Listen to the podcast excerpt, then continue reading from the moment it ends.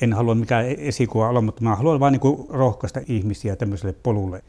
Ei tarvitse tuota, nöyristellä ja pitää sitä omaa ääntä, ääntä kuulostella. Että tämä on kova tämä maailma raadollinen, että pitäisi vaan niin entistä herkimpi olla. Kuusi kuvaa ohjelmassa tutustutaan tänään Jyväskyläläisen kuvanveistäjä Kari Alosen elämään ja elämänvaiheisiin viiden hänen valitseman valokuvan kautta. Ja jos kuuntelin haluat nähdä nämä kuvat, jotka inspiroivat keskustelua, niin löydät ne netistä, kun kirjoitat osoitekenttään kuusi kuvaa, lähetykset ja kuvat. Kari Alonen, ensimmäiseksi olet valinnut hieman kärsineen mustavalkoisen valokuvan, jossa noin vajaa vuoden ikäinen lapsukainen istuu ja katsoo kameraan. Lapsi on ehkä juuri oppinut istumaan, sillä hän istuu nojatuolissa hieman vinossa, paljaat jalat eteenpäin jämekästi tukea antaen. Kuva on otettu ulkona, sillä tuo nojatuoli tuossa, missä istut, on ulkona. Kari Alonen, kerro tästä kuvasta. Joo, siinä on mun lapsuuden miljö, missä on lähetty ensiaskeleita ottamaan. Iso mummu kertoi vaan, että mulla oli aika rauhaton ja levoton, että hän antoi vielä jonkinlaisen kukkakorun tai kukkaa käsin, että pysyisin hetki, hetken rauhassa. Ja kai tämä levottomuus vielä näkyy vielä tässäkin iässä, että, tota, että sieltä sitä on lähetty niin kuin katsomaan kohti tulevaisuutta. Missä päin Suomea olet tässä kuvassa? Paikka sijaitsee Kinnulassa, Kinnulan Saarenkylässä. Siinä on jär, järvimaisema. Lossi hyrskytteli siinä lähe, lähettyvillä ja luontoolosuhteet oli oivalliset, mutta alkumetrit olivat ankeita. Sanot ankeita, millä tavalla no, ankeita? Siinä, siinä mielessä lähtötilanne oli se, että äitille jäi vastuu. Meitä oli kolme poikaa itse asiassa. Äiti jäi odottamaan kolmatta lasta. Isä lähti ma- maailmalle rehellisesti sanottuna. Hän oli ammattitaitoinen suutari, mutta viina vei, vei miestä mennessään ja äiti jäi niin kuin yksi huoltajaksi ja tietää siinä aikaa, että elämä ei ollut kovin helppoa. Me ollaan nyt 50-luvulla. 50-luvulla ollaan. Mutta meillä oli niin kuin sitten paikka mummolassa ja tuota, siinä asui äitin eno, enopuolia ja sisaruksia, että siellä me sitten niin kuin kasvettiin siinä yhteisessä miljöissä ja yöt nukuttiin olkipatjalla lat, lattialla, että aamulla saattoi olla tuota, ovenpelukset vähän jässäkin ja ei ollut niin kuin olosuhteet mitkään parhaat mahdolliset.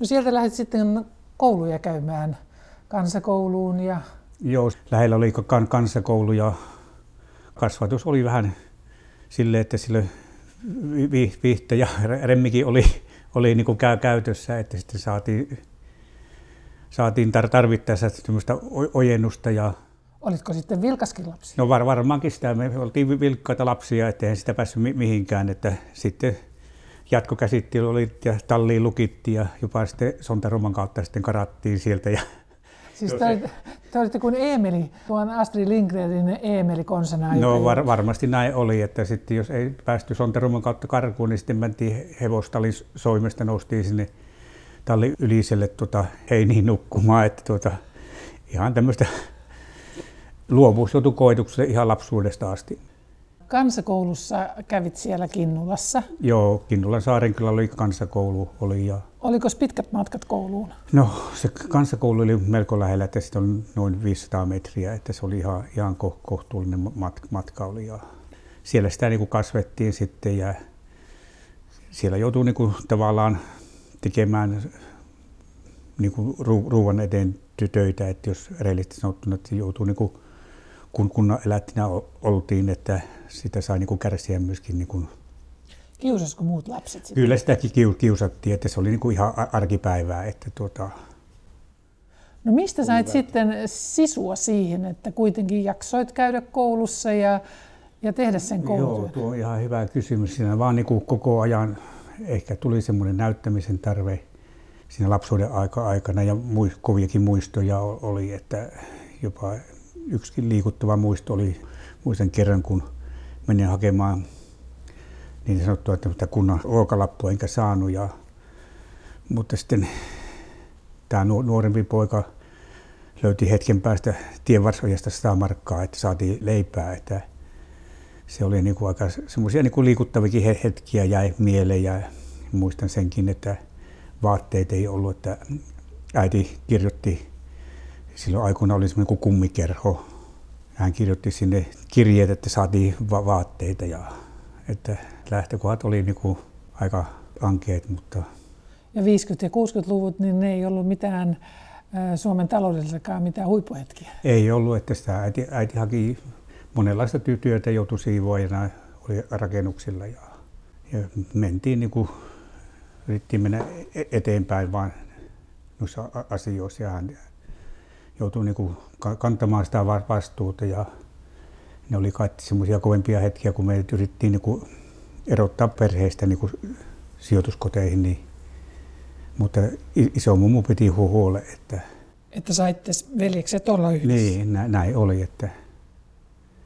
Ja siinä sai niin kuin nähdä sitä niin sanottua suomalaista arkielämää, sillä mummulla oli semmoinen kioski siinä Lossin pielessä ja mä varmaan kymmenvuotiaanakin olin myymässä ja lauantailla ohjelmassa oli monesti, että nämä metsien miehet tuli siihen tota, kokoontui, niin siinä alkoi jollakin, jollain munkin syöntikilipailulla syötiin, että kuka mies pystyi syömään munkkia enempi tai kananmunia. Ja sitten oli tämmöisiä härkäinleikkejä oli myöskin, että pantiin joku, nostettiin pöytää hampailla pöydän kulmasta ja tuota, siihen lastattiin joku kaljakori, että katsottiin, että kyllä niin kuin leukaperät kesti. Ja... No kestikö?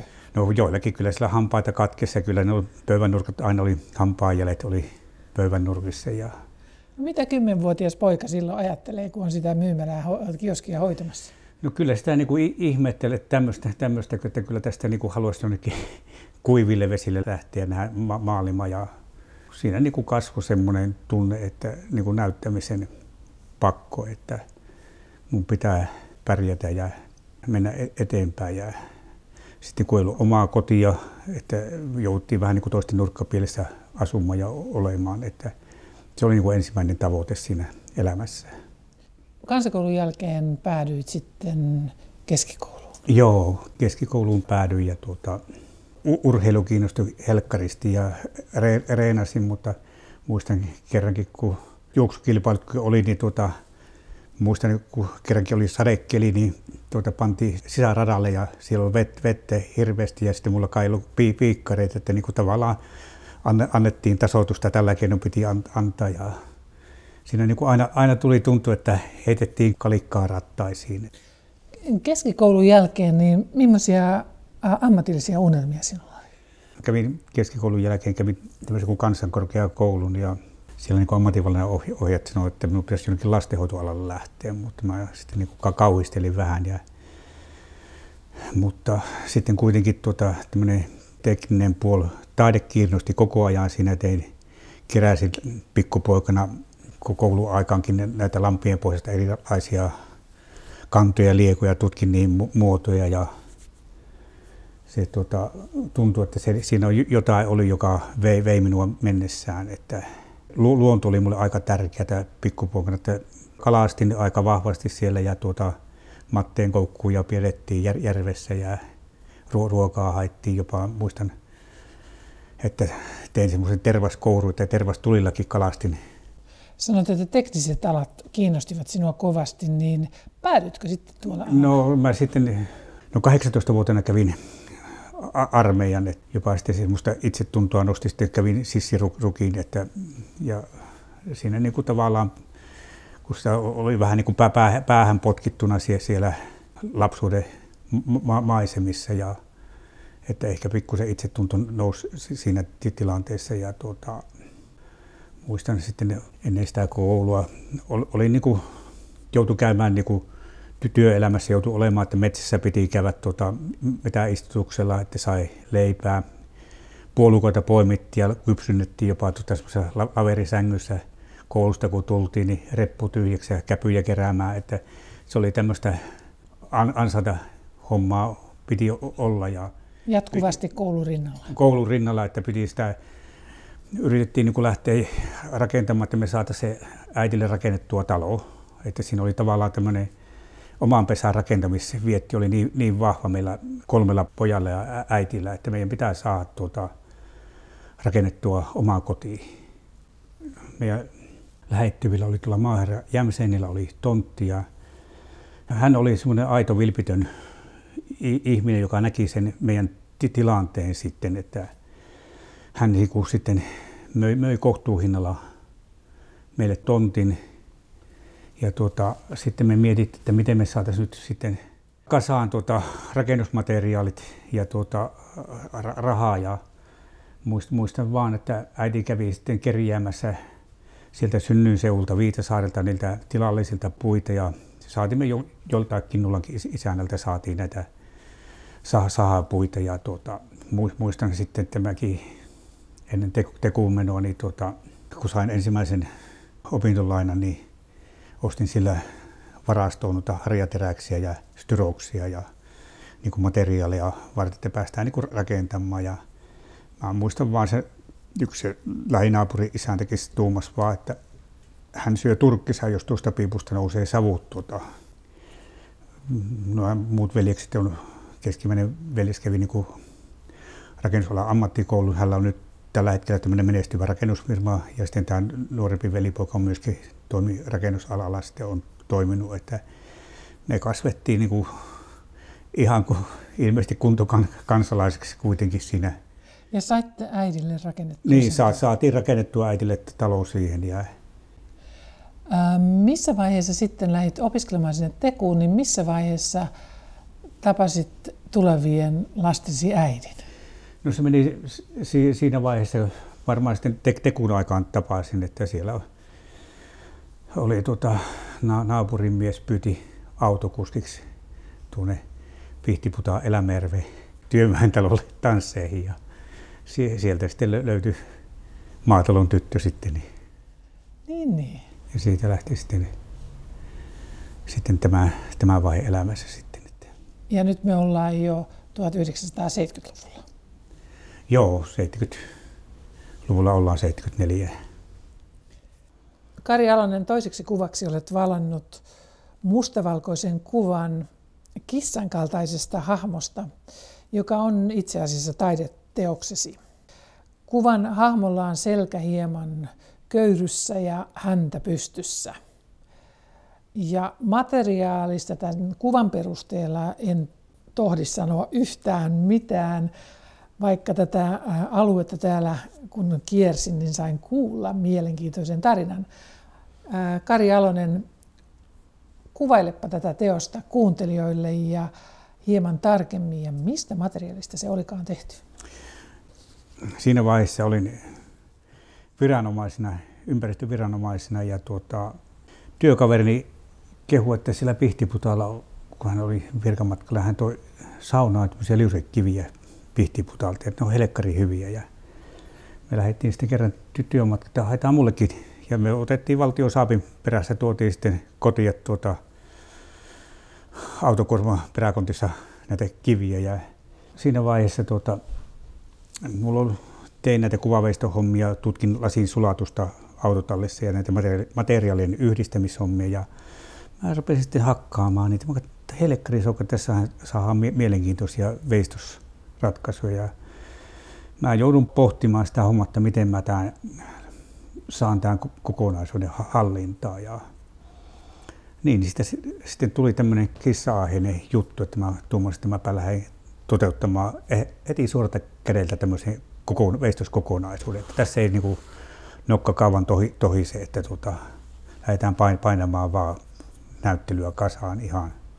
Eli saunan noista kivistä teit liuskekiviä ja niistä rakensit näitä kissaa? Joo, joo se lähti niin kuin siitä ja mä kehitin ne menetelmät, miten tämä pystyy toteuttamaan. Ja tässä kuvassa oleva työnimi on Uhka, eli kuvastaa sitä mun elämänvaihetta aina ollut vähän niin kuin nurkkaa ahistettuna, että täältä vielä hyökätään.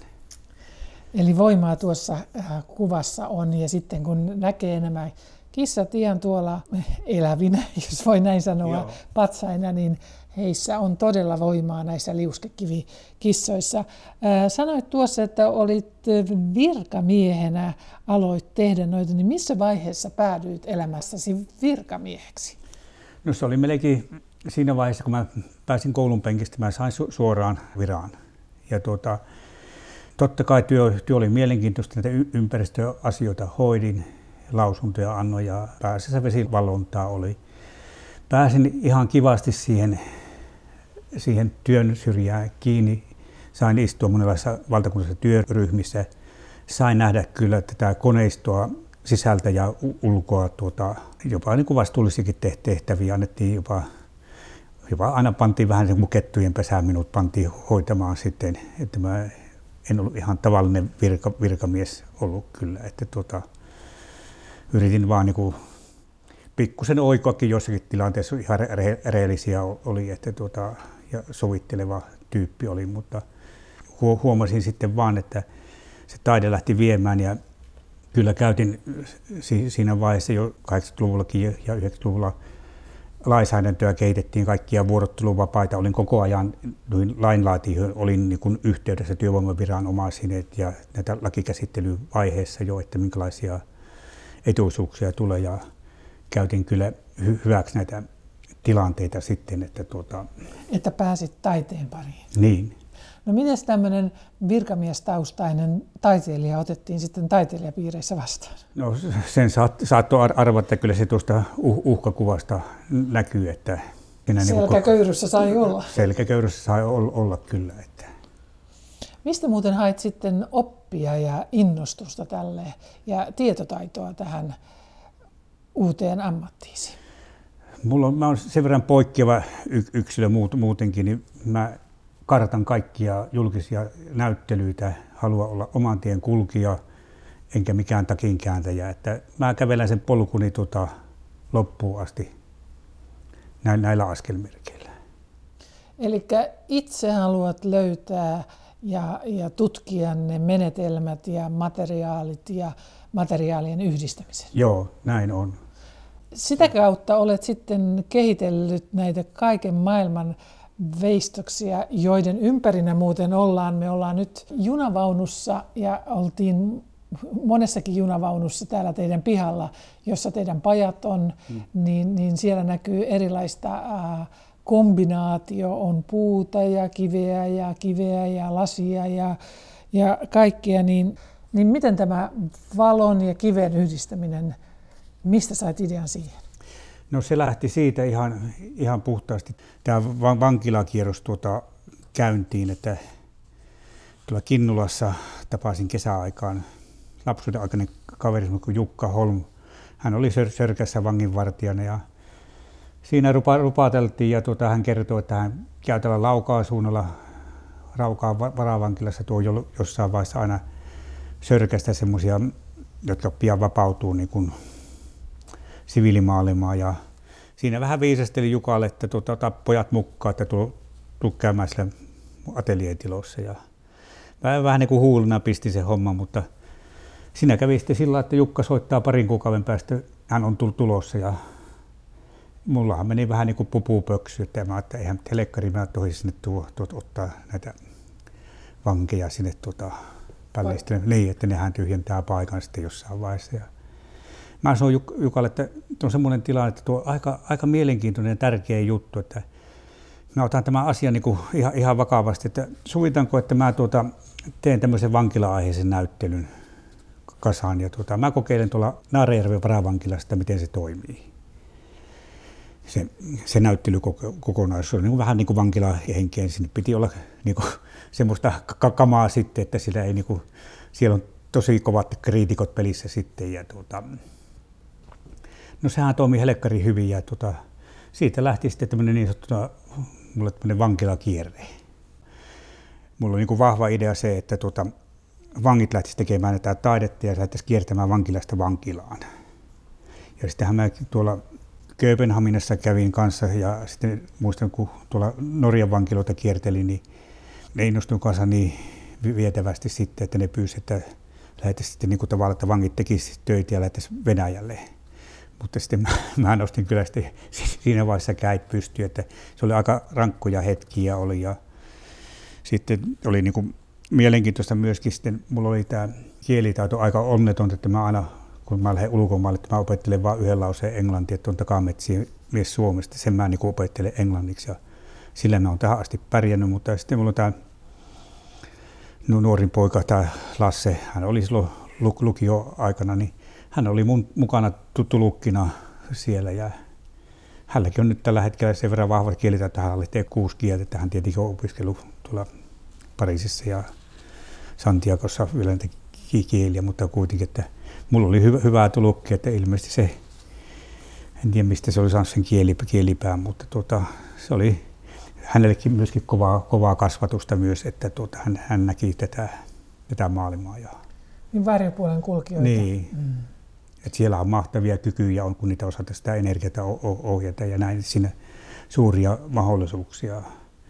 Ja olisin halunnut, että tässä olisi niin joku taide edistämiskeskuksesta ja nämä lähtenyt tukemaan tätä, mutta ei sitä pysty repimään niin kuin omasta pussista määrässä enempää hyvän tekevästä tekemään, vaikka mullakin hyvää tahtoa aina on. on että Eli siitä lähti liikkeelle tuo kiven sisässä valo? Joo, siitä lähti, kun mulla oli teemana tosiaan, että kiveä kiven sisällä ja ajattelin, että saa helekkari potentiaalia kavereita, että miksi ei voi olla valoa kiven sisällä. Ja minä pähkäilin sitä hommaa ja sitten 2000 vuonna oli semmoinen ympäristötaideveistoskilpailu. Mä sitten tein semmoisen valokuution. Oliko se itsestään selvää tämä näin, että se on juuri tämä kuvanveistäjän jalotaide, joka on sinun lajisi taiteen kentässä? Kyllä se oli, se vaan niin kuin hahmottui entistä e-, enempiä. Mä vaan niin kuin koko ajan halusin irtautua tavallaan siitä virkaroolista ja rupesin tekemään niin kuin entistä ärsyttävämpiä töitä.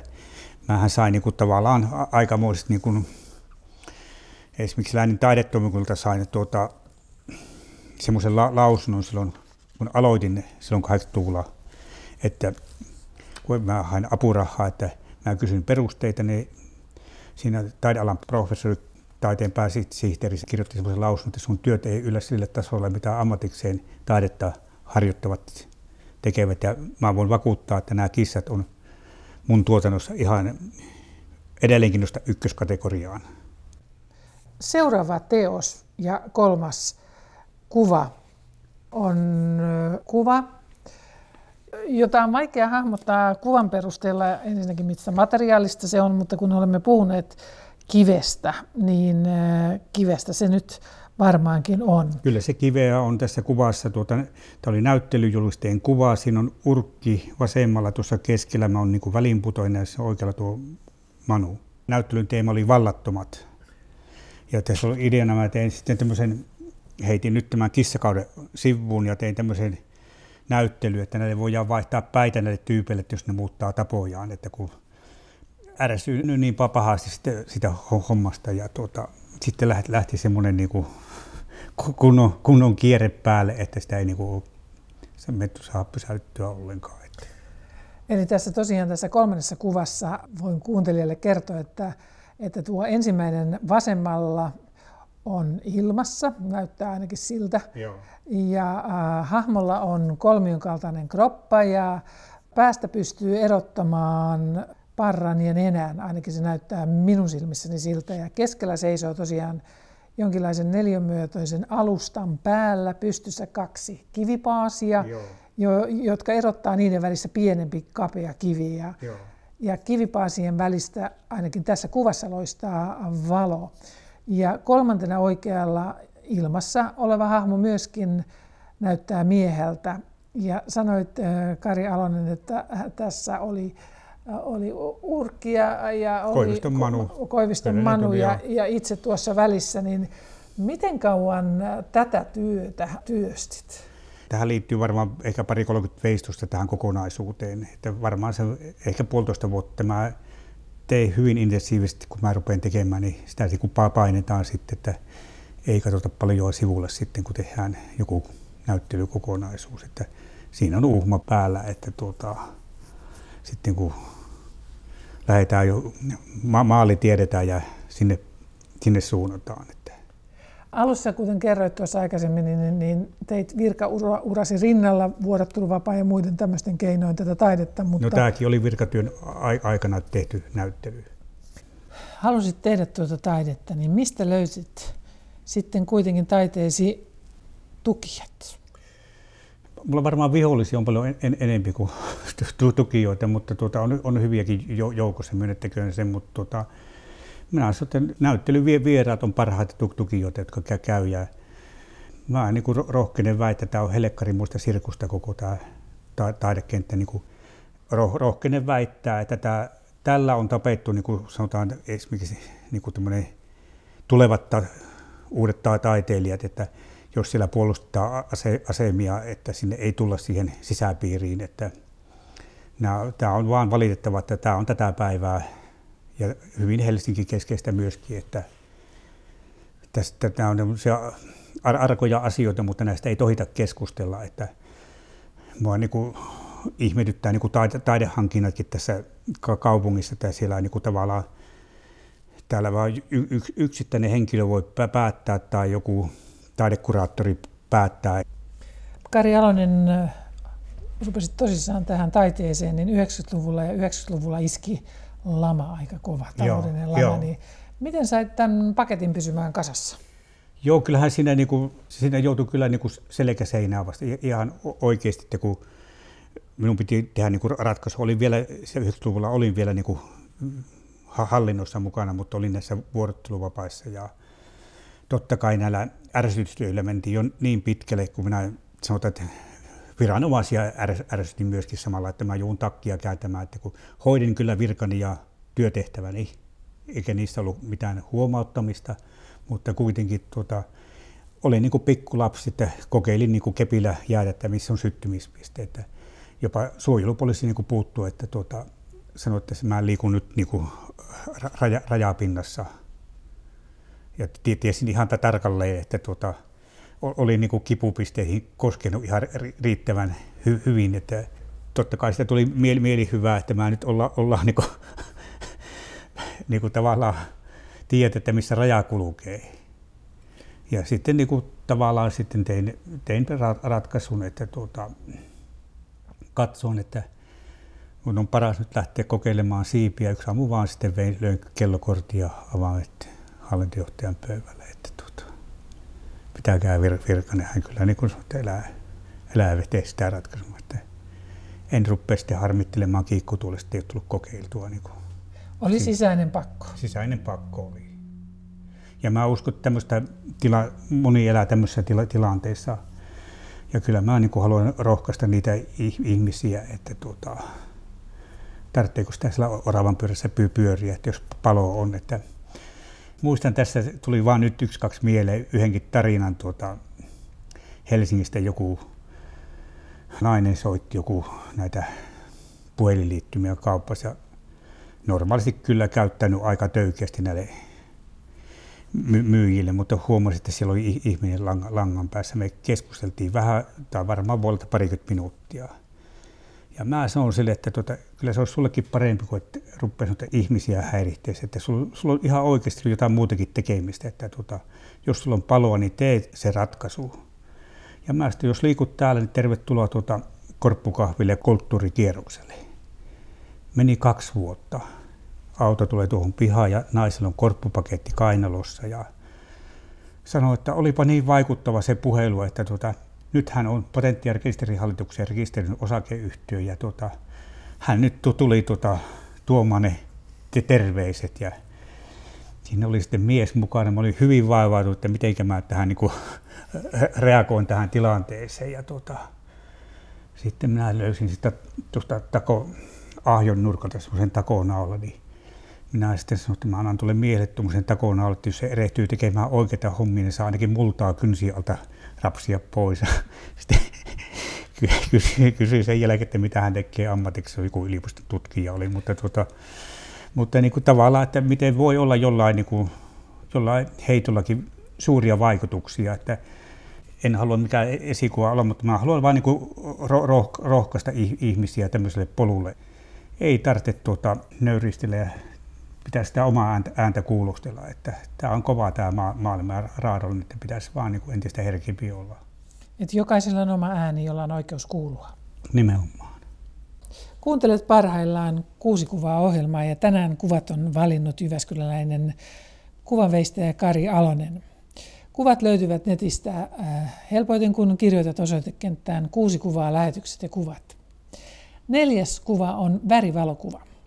Kuvassa punaisen talon keltaisen oven edustalla olevilla rappusilla istuu mies miettelijän näköisenä ja hänen vieressään on maitotölkki.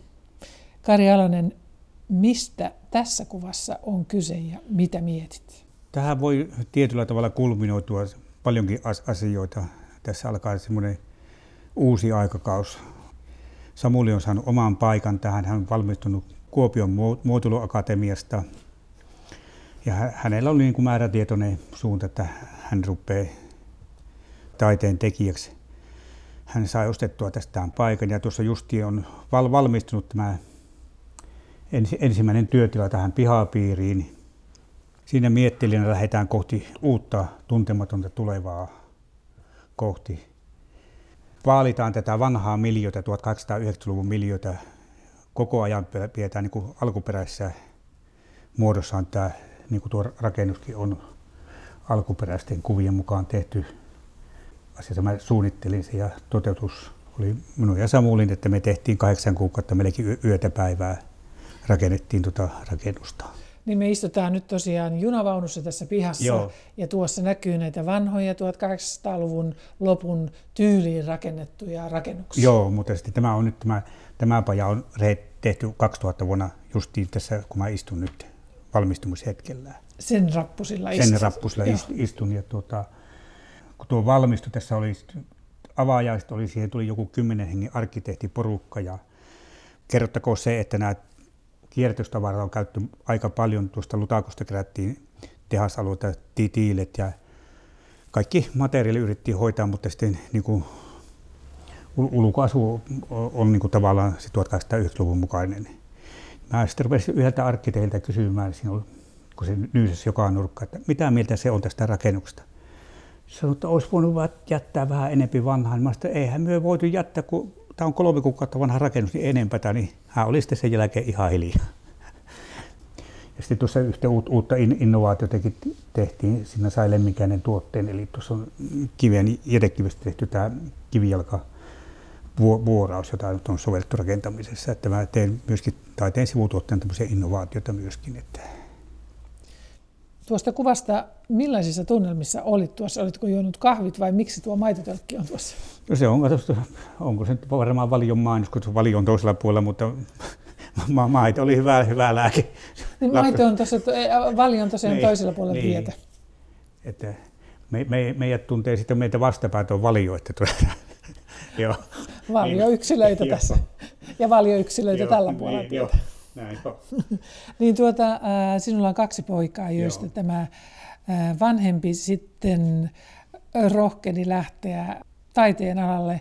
Itse kertoi tuossa, kun tavattiin, että, että tuli katsomaan sinua autotalliin, kun siellä hääräsit. Joo, näin. Se oli se. Pikkupoikana istui ja kahtoi ja muistan, hän kävi ensittäin Petäjäven koulun, tuota, kävi siellä niin kuin Arte Saaniksi ja muistan, että se joka aamu lähti seitsemän aikaa ja oli siellä hy- hyvässä opissa siellä tuota, ja sitten kävi tämä muotoiluakatemian Kuopiossa ja on ollut ihan tunnollisesti tehnyt määrätietoisesti vienyt uraa eteenpäin. Että, ja kaikki pronssivalut tekee tässä tehdään, että hän kävi Lapin lähellä halosvalimossa taideopit ja te olette koko 2000-luvun tehneet yhdessä Joo. töitä tässä, niin tota, millaista on temperamenttisen isän tehdä diplomaattisen pojan kanssa samalla tontilla töitä? Se on ollut siinä mielessä ihan hyvä, että hän hyväksyy minut erilaisena. Se on niin kuin arvokas. Että minä olen aina sanonutkin jollekin asialle, että minulla on vähän tämmöinen veemainen käyttäytyminen ja Samuli tasoittelee sitten. Ja se, se, se, se toimii, että mä oon tämmöinen ärsyttäjä tyyppi ja varmaan näkyy jossakin töissä. Totta kai sitten julkisissa töissä joudun sitten niin kuin paneutumaan ja se on niin kuin oma maailmansa sitten, että siellä ei revitellä sitten niin, niin hirveästi, mutta sitten jos on vähän revittelyn paikka, niin sitten kyllä revitellään kyllä. Teillä on Samulin kanssa yhteisiä projekteja, mutta ymmärtääkseni teillä on hyvin vahvat omat työnäyt. Miten jaatte työtänne? Me pyritään tekemään niin itsenäistä työtä. Molemmat vetää niin omia juttuja, mutta sitten autetaan tavallaan jossain työvaiheessa. Pronssivalut Samppa tekee, tekee niin kuin, että mä voin tehdä, teen sen mallia hän valaa, mutta me tehdään niin kuin kyllä, autetaan toisiamme tässä niin kuin raskaissa työ, työvaiheissa. Että. Mikä teillä on haasteellisinta teidän yhteistyössä? totta kai käydään vuoropuhelua. Sitten työ, työmenetelmät on yksi, mistä me käydään niin jollakin kipakkaakin keskustelua, että miten joku työvaihe tehdään ja miten asiat ratkaistaan. Että ne, ne on niin kuin silleen hedelmällisiä ja sitten kunnioitetaan kuitenkin sitten, että löytyykö se, koska näissä asioissa, jos meinataan uutta luoda, niin tuota, me haluttaisiin niin kaksi askelta koko ajan aina elää. Ja me, on tarkoitus, että tuonne ei päästä tavallaan täällä käy monenlaista tuota, kameramiestä käy tuota, ja haluaisi, haluaisi päästä niin kuin sisälle niin kuin näissä jutuissa, mutta haluttaisiin niin kuin pitää se e-, etäisyys, että näitä plagioijakin löytyy. Teillä on kummallakin vaimot ja perheet, niin miten perheet on suhtautuneet tähän isoisän ja pojan, pojan ja isän yhteistyöhön? kyllä niillä varmaan kestämistä on. Että, että varmaan ne hetket on tavallaan, että normaalisti kyllä tässä alkuvaiheessa tehtiin kyllä seitsemän päivästä viikkoa, että lauantait ja pyhät, että nyt on saatu pikkusen viikonloppuja, että on vapaaksi, mutta kyllä tämä on ihan ko- kovaa työtä ja kyllä se on se yhtälö aika, ennen kaikkea Samulilla on, että niin kuin ymmärtää, hänellä on kolme lasta ja vaimo työelämässä, niin tuota, kyllä siinä on sovittamista. Ja teillä tosiaan tällä alueella on äh, kaksi pajaa. Joo. Ja te olette rakentanut tuonne toisenkin pajan ja sitten teillä on näyttelytiloja. Ja sitten valoveistuspuistoa rakennetaan myöskin sitten. Eli teille tulee tähän tien laitaan valoveistuspuisto. Joo, se on rakenteella. Se on jo osittain toiminnassa. Ja... Viides valokuva kuvaveistäjä Kari Alosen kuvista on täältä Jyväskylästä. Kuvassa näkyy iltavaloissa valkoiset sillat. Kuvan etualalla on erilaisia kivisiä kuutioita ja suurimman kuution sisällä loistaa valot. Karjalonen, missä tässä kuvassa oikein ollaan? Siinä ollaan tuossa niin sanotusti vankilakierroksen jälkimainingeissa – tähän on kiteytetty vankilakierros, eli tuota, mitä tuossa aikaisemmin kerrottiin tästä vankilajutussa ja valoa kiveen sisässä. Ja 2000 vuonna oli tuota, ympäristötaiteen veistoskilpailu, jossa tällä idealla voitin niin jaetun y- ykkössijaan kasaisin semmoisen pie- pienemmän ku- kuution siitä ja muistan vaan visio oli olemassa ja mutta en tohtinut panna sillä kilpailuvaiheessakaan sinne tota, sitä valoa sisään, että me en ollut varma, toimiiko, että sitten vasta täällä te- testasi sitä homma. Ja tämä oli siinä mielessä ihane tilanne, tuossa projektiin se teasalue tuosta Lutakosta ja tuon kaupungin kaavoituspäällikkö Ilkka Hallisen kanssa oli keskustelu, että mul, kerro, että mulla olisi idea siihen paikkaan. Ja harvoja virkamiehiä, joille voin olla kiitollinen, että hän, hän ymmärti tämän idean, että tuota, jos olisin lähtenyt jostain muust, mu, muihin viranomaisten kanssa täällä Jyväskylässä keskustelemaan, että tämä hanke ei kenties olisi olemassakaan. Eli tuota, mä pääsin toteuttamaan sen kilpailutyön pohjalta tämän kajoon ja se on saanut semmoista tosi positiivista julkisuutta. Siinä niin kuin tavallaan myöskin kulminoitu tämä mun semmoinen potkittu kakaus, sanottakoon näin, että itse asiassa periaatteessa on niin kuin mahdoton tehtävä. Siinä on 132 semmoista graniittinoppaa, ne painaa joku 50 kiloa ja joka saumassa menee lasi, vähän sentin lasi, että että mä sanoin, että mä olen semmoinen uh, uhmaaja, että jos mulle nyt annettaisiin se tehtäväksi, en taatusti rupeaisi tekemään. Mä tiesin, että se on helkkari va- va- vaikea ja toteuttaa, mutta mä niin kuin tein, tein sen. Ja tuolla vastaavalla tyypillä tein sitten vähän kevennetty versio, että se, tässä on tuo kansrakennekin on niin kuin samalla, samalla kuviolla. Niin, niin mä vaan tein sen, koska siinä on, siinä on aitoa lasia joka saumassa ja massaa on tuhansia kiloja. Ja sitten tein Lappeenrannan sanan Pikisaaren vastaavalla idealla, mutta se kanssakenne on niin kuin kevennetty, että siinä niin lainausmerkissä vähän niin kuin muskattu sitten.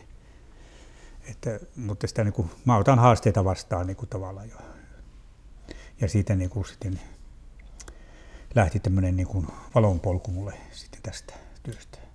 Kari Alonen, sinä olet kivenhakkaajana ollut niin kuin pisimpään ja kiveä hakannut pisimpään Joo. taiteen, niin, niin mikä siinä kivessä erityisesti Joo. viehättää? Tuo on hyvä, kun olet kivenhakkeja. Kato, mä aikaisemmin käytinkin kivenhakkeja, ettei kato nuo taidepiirit suutu, kun käyttää kivenhakketta, ei kuvaveistia, mutta, mutta hyvä, kun toit tuokin asia esille, että mutta se on ankara materiaali ja haasteellinen ja mä oon ty- tykännyt siitä ja nyt on tällä hetkellä semmoisia uusia innovaatioita on kivestä tulossa. En nyt voi paljon paljastaa tässä vaiheessa, mutta tuota, kivi kiehtoo. Mikä siinä kivessä on se kiehtovuus? En tiedä, se on varmaan joku lu- luonnevika vika täytyy olla. Että tuota... On niin kova pää. niin, ko- kova pää. No sitten olet myös, äh, ei vain kivi, vaan nyt viime vuosina on tämä valo. Joo. M- mikä siinä valo sitten No se on, se on kuitenkin, se on tärkeä juttu, minä luulen, että jokaiselle ihmiselle. Täällä on riittävän paljon näitä pimeitä tyyppiä, että jos niitä saisi valaistua jotenkin valon kautta ja valo houkuttelee, kyllä se on huomannut ja näen, että siinä on niin meillä on paljon pimeitä aikaa ja, ja se on niin kuin, mua kiehtoo niin kuin tavallaan tässä valossa se, että ne kytketään ihan teoksen mukaan, että ulkoapäin voidaan, kuka hyvää voi valaista, mutta mä haluan ratkaista sen, valo on siinä veistoksessa mukana. Se on, niin siellä sisällä itsessään. Niin.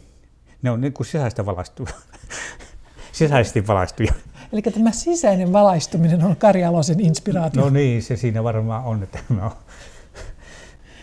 Kauniaisissa on teidän kuusianne ja sitten Joo, on tuolla... Ja Helsingin la- Laajasalossa on töitä. Kyllä tässä on niin ympäri Suomea jopa ulkomaille tehty ja Tampereelle ja pohjoiseen. Että kyllä tässä moneen suuntaan liikutaan ja Itä- Itä-Suomeen. Että, että siinä mielessä ihanne tilanne, että ainakin ulkoa, läänin ulkopuolelta on huomattu meidät, että siitä olen kiitollinen, että jos ei, ei tämä taide sisäpiiri.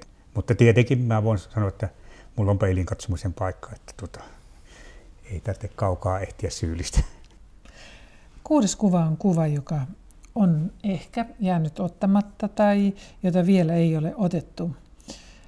Kerro Kari Alonen, mitä haluat tuossa kuudennessa kuvassa näkyvän?